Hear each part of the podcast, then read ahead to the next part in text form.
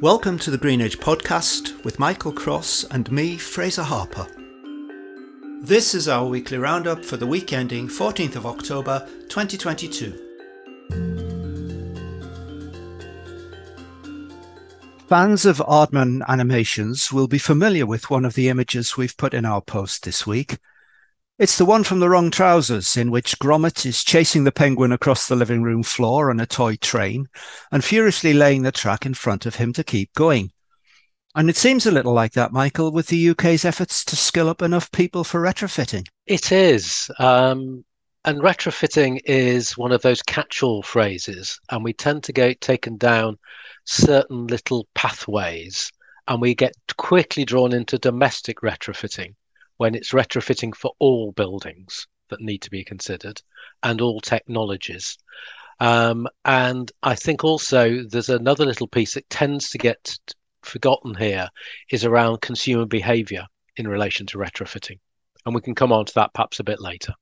Now, I was talking to someone close in my local council late last week uh, who told me that a lot of the money being made available from government for ref- retrofitting is not actually being spent because of lack of people with the right skills. And he gave me one example uh, where quite an old house, uh, the residents had been advised to do internal cladding of their walls, which in the long term would have just wrecked the house. Uh, so it it really could be opening up the doors for cowboys here at the moment. You're right. And if you just take two recent developments, one was from the Competition and Markets Authority, that has done a call for evidence uh, in a consultation around advice and guidance and mis-selling of retrofit technologies to people at home. And therefore, that's an issue around quality and standards. And we had a very good conversation with the Electrical Contractors Association and their concern about less than well qualified people installing electrical vehicle charging points and the highlight there from the Department of Transport's audit of the large number of faultily applied and installed um, charging points that were potentially dangerous. So you're right, it's a critical thing to get the standards right and for people's safety and to allow them to make the right decision.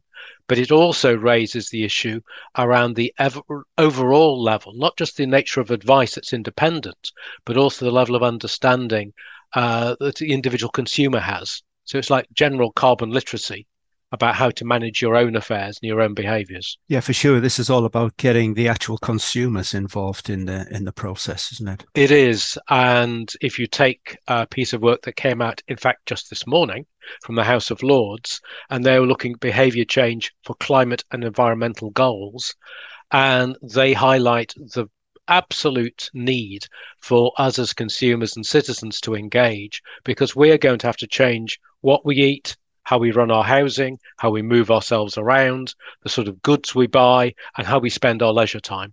Uh, because our current level of consumption is driving about 8.5 tons of carbon into the atmosphere per head of this country. And we need to get that down to 2.5 by 2030 and 0.7 by 2050. Now, that means we really have to go back to your Wallace and Gromit comments. We really have to move a real pace and get cracking on the things we know we can do quite quickly, quite simply in some respects. And that certainly is around reducing our level of energy consumption for every domestic dwelling, for every public building, and for every commercial building.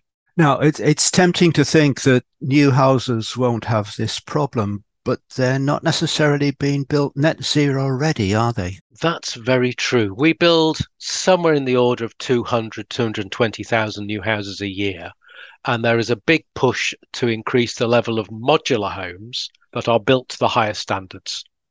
And the projections are that might hit about 20,000. That leaves potentially 200,000 houses that are being built to a higher energy performance certificate standard than before but they're not actually being built to the highest possible standards and with the latest technologies. And that's a great shame. Had that been introduced, let us say 10, 12 years ago, we could have actually had two and a half million homes fully retrofitted, as it were, from day one, therefore removing that need. It just means we have to really run at a great pace.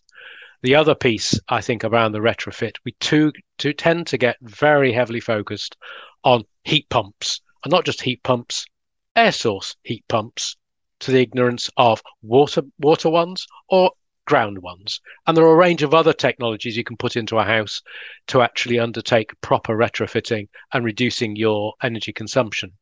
But I think this raises another interesting point around the skills we are saying we actually need in the labour market and individual pe- people's hands. We tend to focus on a technology and then move to a skill solution rather than look at our goal, which is around overall retrofitting and hitting much lower levels of energy consumption, be they domestic dwellings, and there are 27, 30 million of them, but also public buildings and also commercial buildings. And if you really want to get make some fantastic progress, it is actually hitting commercial buildings and public buildings because of their scale and use. If we actually move that very quickly forward, that will have a major impact. And to tackle those, you need to have a, a total solution of looking at the whole system. And also, you thought to then taking in heat networks and therefore looking for pooled solutions, which could equally be used for many domestic dwellings, not just blocks of flats.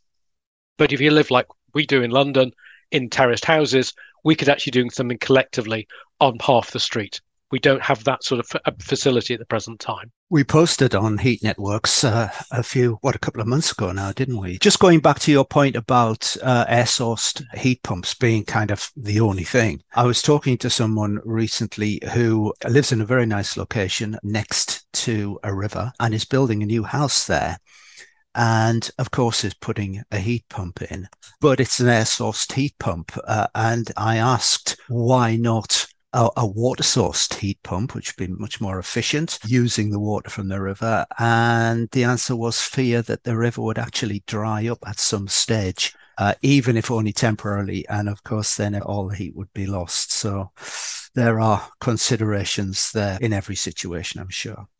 And a reminder that you can find our post laying the track for the retrofit skills train this week on greenedge.substack.com. Just going back to the, the report from the House of Lords, which you've just seen today, actually, you've just picked up today. There, there was uh, an interesting. I know you're a big fan of tables.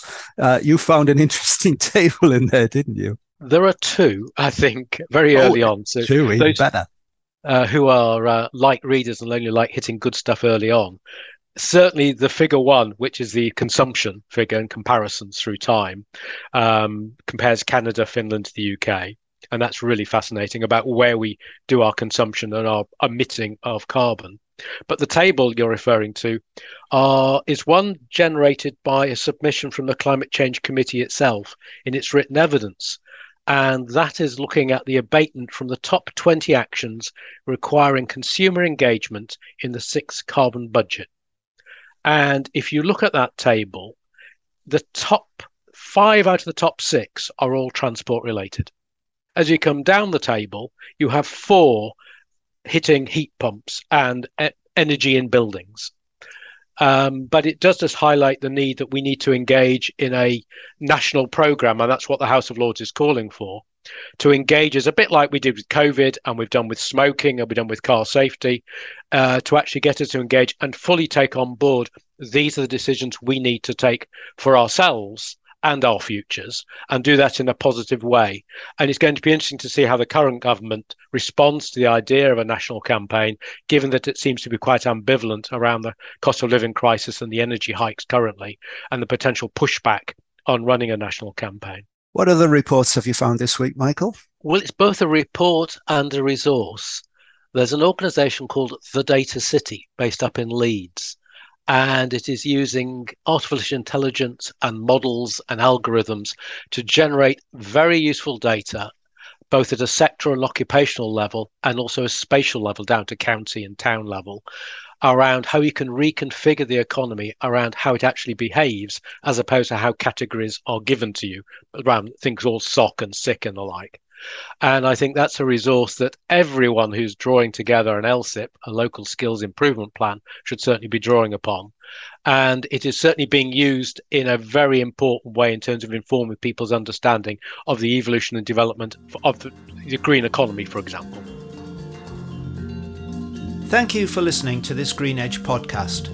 This podcast series accompanies the Green Edge newsletter, to which you can subscribe at greenedge.substack.com. The Green Edge is produced by Blue Mirror Insights